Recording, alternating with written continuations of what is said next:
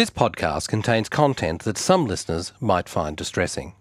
If you or anyone you know needs help, please call Lifeline on 131114. Australian Seniors does not endorse any statements or opinions made during the podcast. Opinions and statements made during the podcast are those of the participants of the podcast. Hi, I'm James Valentine. This is Life's Booming. And in this series, Series 4, we're exploring Against All Odds stories of resilience years after life changing events. And in this episode, we're going to meet Bridget Sakr. You get a phone call that you never envisaged to get, and your life turns upside down. In 2020, Bridget's life was changed forever by a great tragedy. Her 11 year old daughter, Veronique, along with three of her cousins, was killed by a drunk and drugged driver at Oatlands. The tragedy was inevitable, but the extent of the tragedy unimaginable. We now know that Mr. Davidson will spend up to 28 years with 21 years non parole in prison. Our loss is permanent, but Mr. Davidson's loss of freedom is temporary.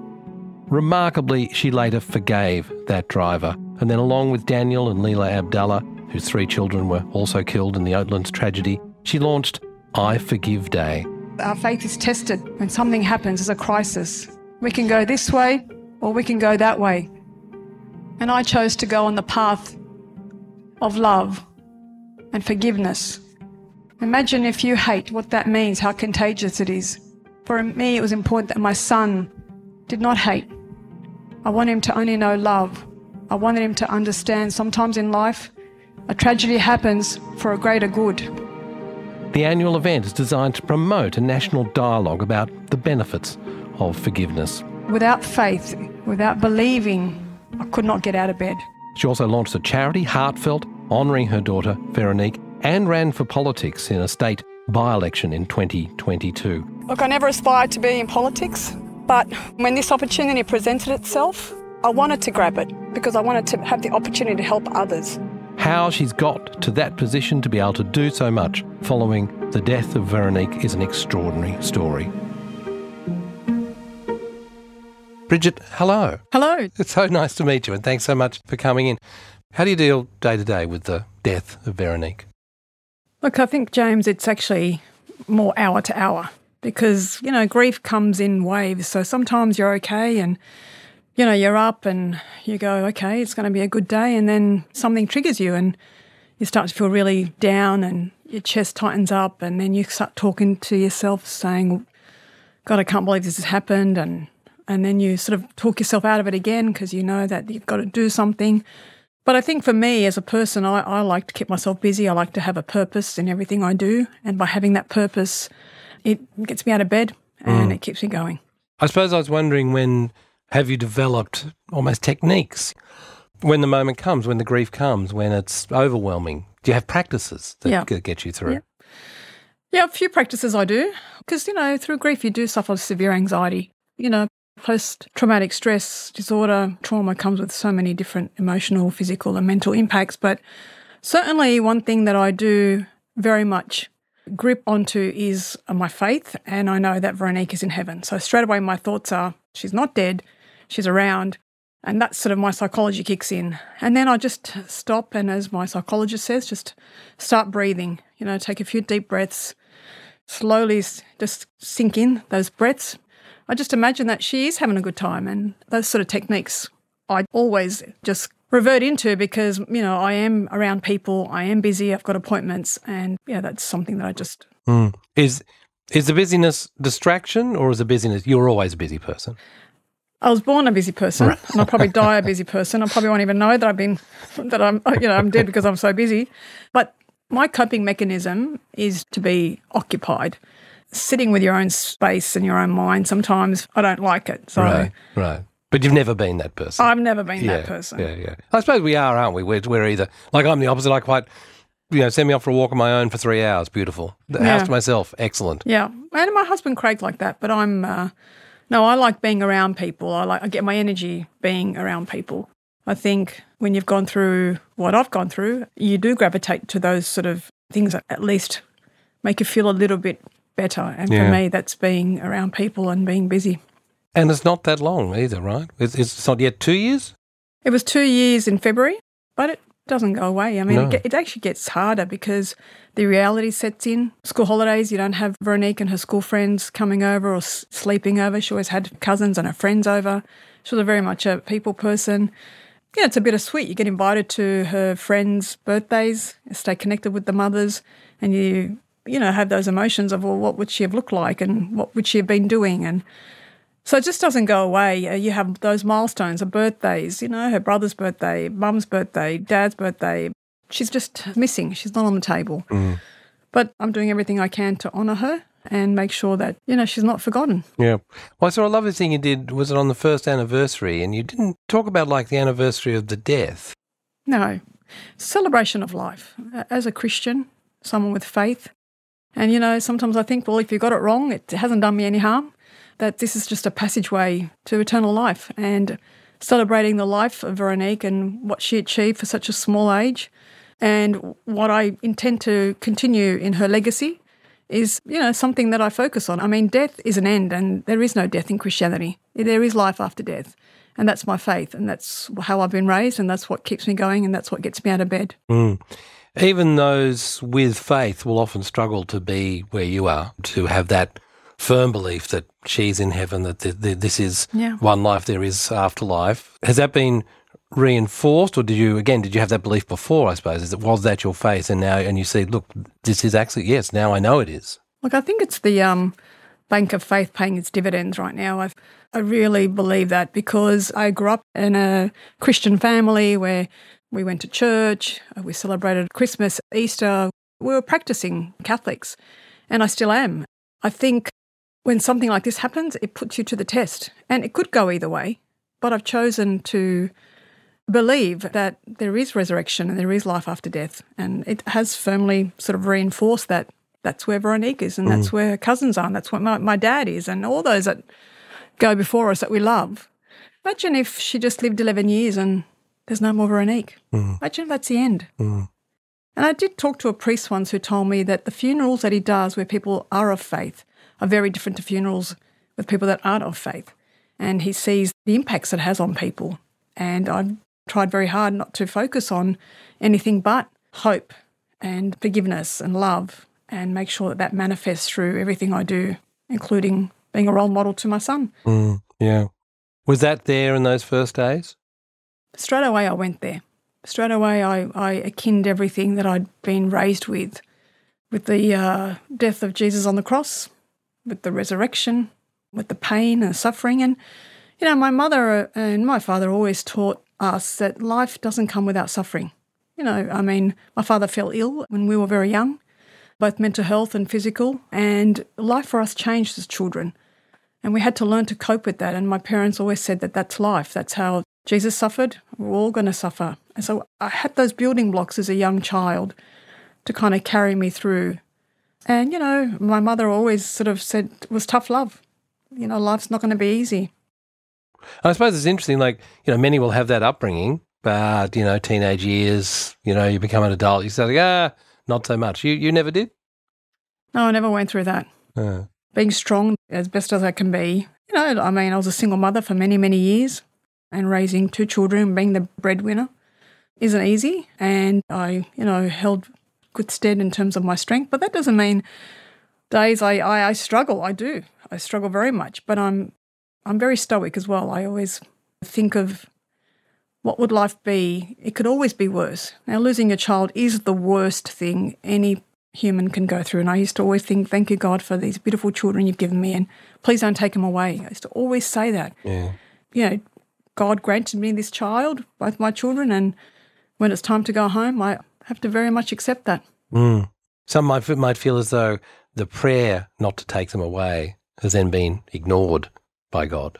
Well, I've never thought God ignores my prayers. I always think God knows best. And I'm not yet to understand why he took Veronique home so young. And it is unfair. And the way it happened is even more unfair. But I accept and I take on the pain and I will turn that pain into goodness. And I, I am doing my best to turn that pain into goodness by helping other grieving families. We've opened up a cafe to give back to the community and honour Veronique and pay tribute to her cousins, and very much working with the Road Trauma Support Group. There is a lot of work being done in that group to help victims of road trauma. Yeah. I'm not a man of faith. My friend of faith, Graham Long, passed the wayside chaplain stuff, he'd say to me things like, at the moment of uh, Veronique's death or at the moment when someone's in great suffering, that's where God is. That's where Jesus is. Is that what you believe? Yeah, so I mean, Jesus was divine but also human, and God's son suffered. He suffered terribly, and his mother watched him suffer. I mean, as I have gone through this tragedy and this pain, more and more I start to relate to what Jesus' life and his words and what his mother went through. And yes, Jesus is at the heart of suffering. Mm. I mean, he wasn't on a throne with gold marble around it or a crown. He was on a cross. It was a shameful place to be. And his mother watched him suffer mm. um, brutally. And if he did suffer, then why are we different? Yeah. And I would understand by what he's saying that at moments of suffering, it's not to say God has let you down, it's that life is suffering, as you're saying. And that's when God is there. That's when God is present. God, for me, is present in my suffering because if it wasn't for God, then I think I would be a lot worse. But He carries you and He brings people, the most amazing people you've never met, to carry you. And I've met so many people since the tragedy of Veronique and her cousins, so many people that have come into our lives and have carried us. And who are these people? They're, they're strangers, mm. but the human spirit. And to me, that's God working through that human spirit. Yeah, yeah. This is also then the other extraordinary thing that you've done in this time is you've forgiven the driver. You've forgiven the person who killed your daughter and, and her cousins, as you say. That comes from the same faith? That comes from the same faith. And the amount of times you say the Lord's Prayer and forgiveness is in that prayer. Yeah. Forgive, Forgive those who trespass, trespass against, against, us. us. Mm. Those words, I've said them over and over, but never before have I actually had to practice them as I have now. And forgiving the driver is about making sure that for me as a Christian, that I have accomplished what God wants us to do, which is so hard. But at the same time, it relieves me from that anger and that resentment and that hatred and that ill feeling. Because imagine if I was angry all the time and I go on about it all the time. What's that doing to my son? What's that doing to him and his psychology and his makeup? Or my relationship with my husband or my family, my siblings, my friends? What would that do? What would that look like? It'd be toxic. It'd be awful. But instead, I'm working with a lot of people through my heartfelt platform, which helps families, individuals, humans in their grief. And I can connect with that grief. There's many forms of grief, but the grief of losing someone so close, being accompanied while you're in grief. Patricia Thomas, who works for Grief Care Catholic Cemeteries, accompanied me from day one. And I realised that when you grieve, it's very unique and you do grieve alone, but healing together is very powerful.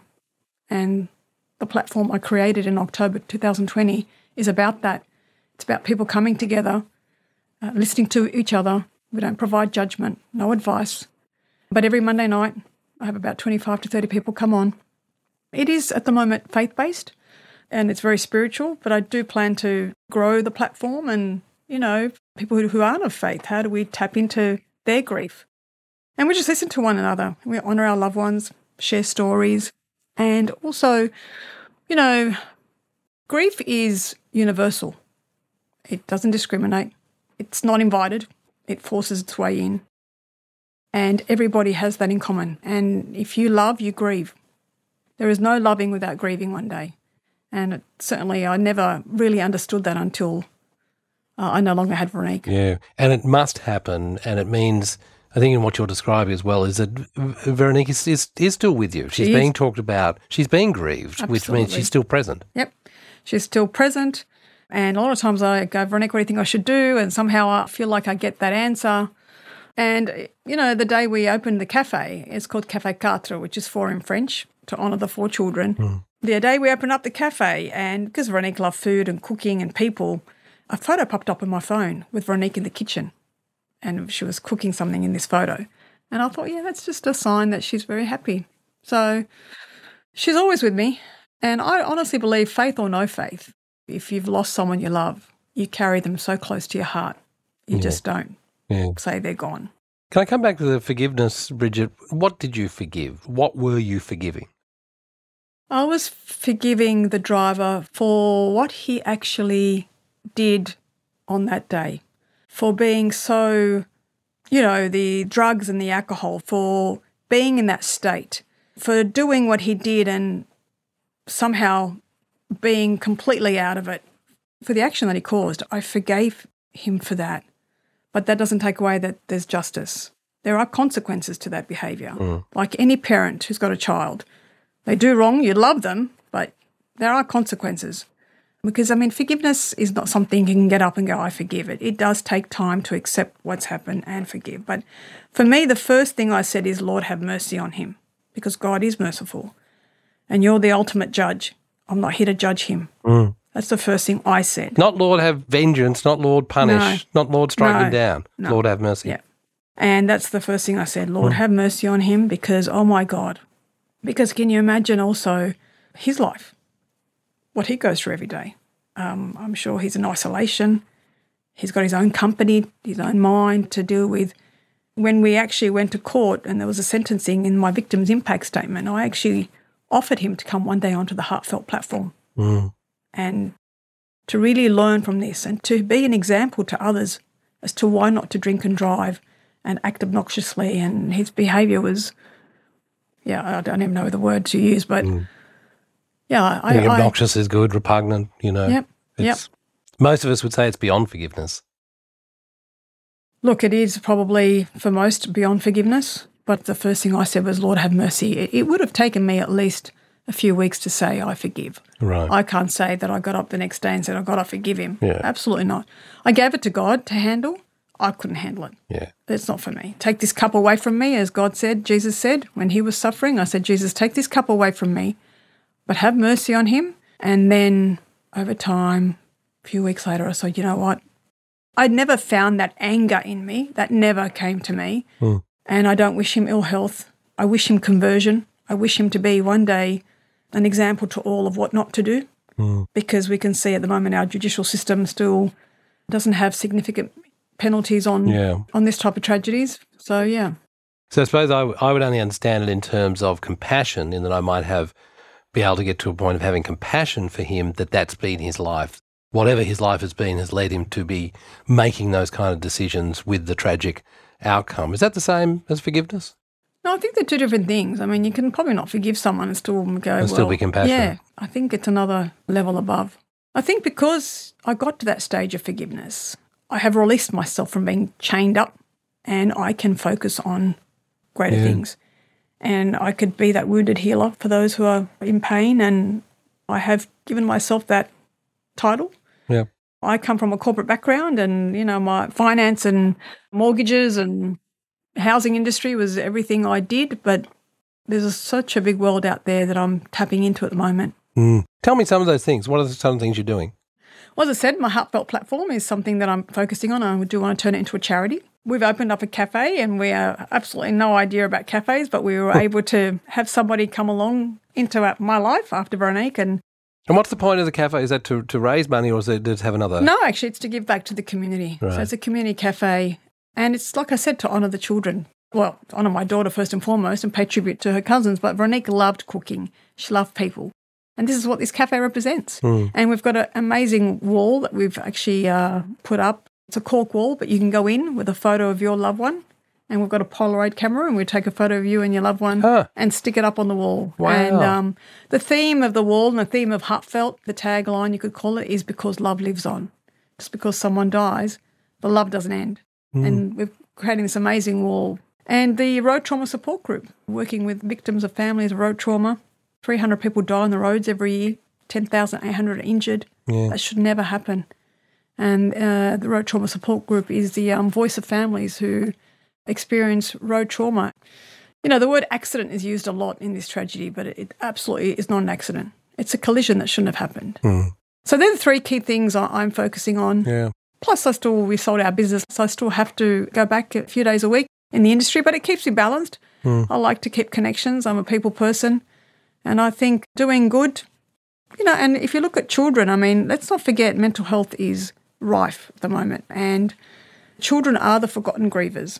And so my son, I focus very much on him and, and mm-hmm. even obviously Danny and Leila's children. Children are not as resilient as people say they are. Because if Yeah. they were, why do we have the issues we have in our society today? Yeah. They carry it through. So I focus on faith, family, community, you know, mind, body, and soul. Mhm. You know, your mind, tapping into psychologists, one for my son, one for me, and soul, spiritual directors, going to church, my faith, and body, you know, the gym, try and go to the gym. I do go to the gym actually. I never used to before, but I've made it very much. Yeah. Right. And seeing a psychologist, as I said, our tragedy was so public that people came to us. yeah. And what do you need? But so many people do suffer in silence. Yeah. And I really want to tap into those people that are suffering in silence. Yeah, that's interesting, isn't it? That public aspect of it. It was a story. Yeah. You know, it was on the press. Yep. That you were there. You were able to talk. Yep. That makes a difference. You know, I, I work in media, so I know this. Like, if you if you'll talk, we'll have you on. You know, that's and then the forgiveness moment, the same sort of thing. You then ran Absolutely. politics. You know, so there's been a lot of a lot of public there. Yeah. And the politics piece was, you know, how can I do good using a platform that would really create that wide reach? And I wanted to get back to the community. Hmm. Um, and politics was one of those ways I could do it. But the cafe is doing that now, and, you know, people love it. And you're right. You know, I mean, where do you ever get seven children being hit at the one time? Hmm. It, it's unheard of. Hmm. But life is full of surprises. It's full of things you don't expect. And in the blink of an eye, things can change. I've lived it, I experienced it. Yeah. But I do believe God does allow things to happen, permits things to happen for the greater good. And that greater good is for me to carry Veronique's legacy and do good in this world. Mm.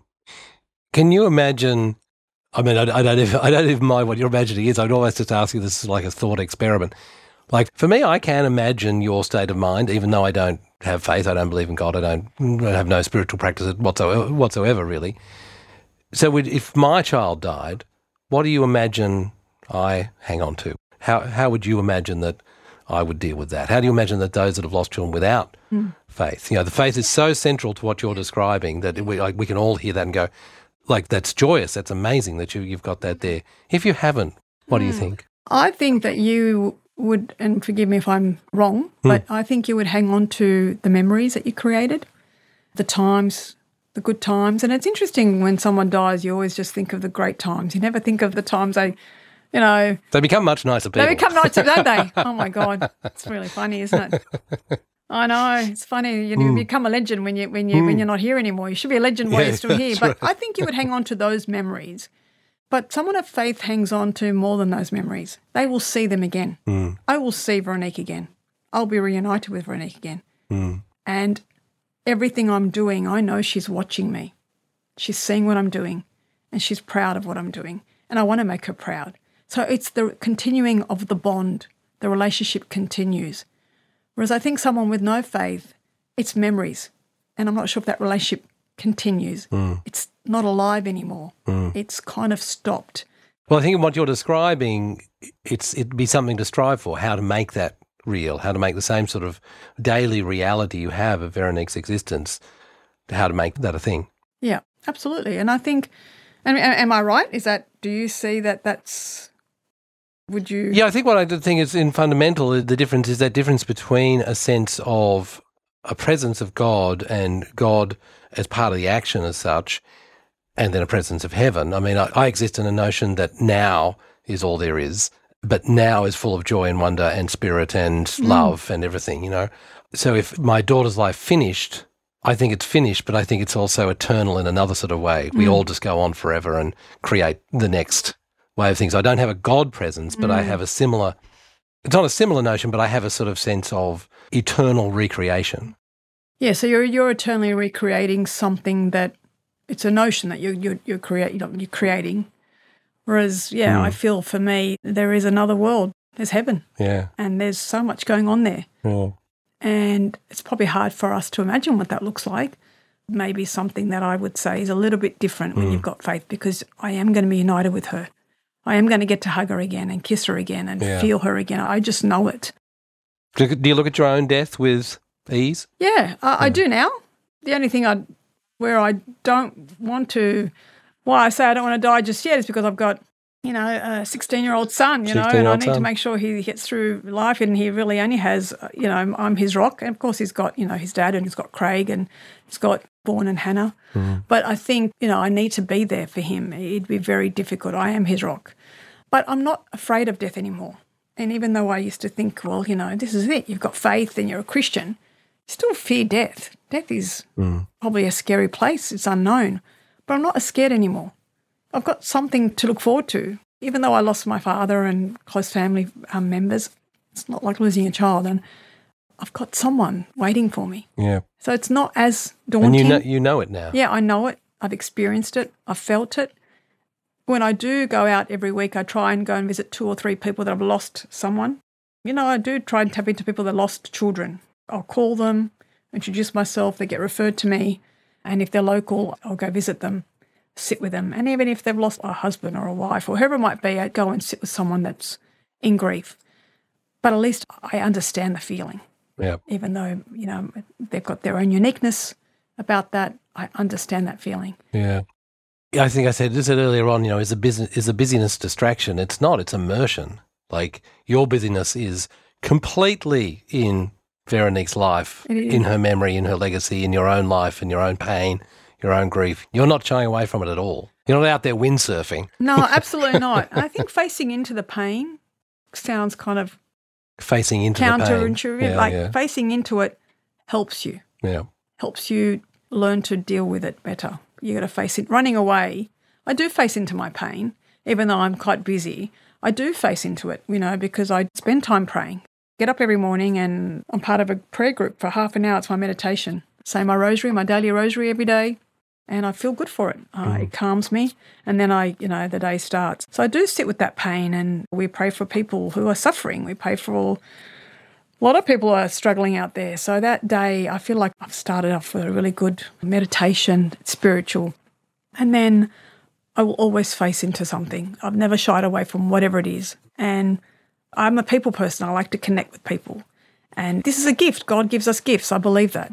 And not all of us use the gifts we're given, but I really try and use the strengths that He's given me to go out and do good things. Well, Bridget, like I just feel like this was a gift of a meeting. Thank you very I much. I made it a little emotional. Thank you for making time uh, for me. Oh, not at all. But like it was a such a powerful, you know, you're such a powerful presence, and it's such a you're such a powerful witness to your faith. And I'm always moved by people who really live it. Like, and you don't meet people that often, you know. And you're one of if I met six people in my life that actually Thank you, really live it, you're one of them, and it's been extraordinary. So thank you so much. It's beautiful, too beautiful. Thank you very much. Thanks for making time for me. Thanks for listening to this episode of Life's Booming Against All Odds. Along with everything else, Bridget is also now running a cafe which celebrates the lives of those we've lost called Cafe de Vie. In this series of Life's Booming, you'll also hear from Rosie Batty, Todd Russell, David Aliff, Rosemary Kariuki, and Tim Baker, so look out for those as well. Don't forget to tell your friends and family and leave us a review, it will be much appreciated. I'm James Valentine, thanks for your company.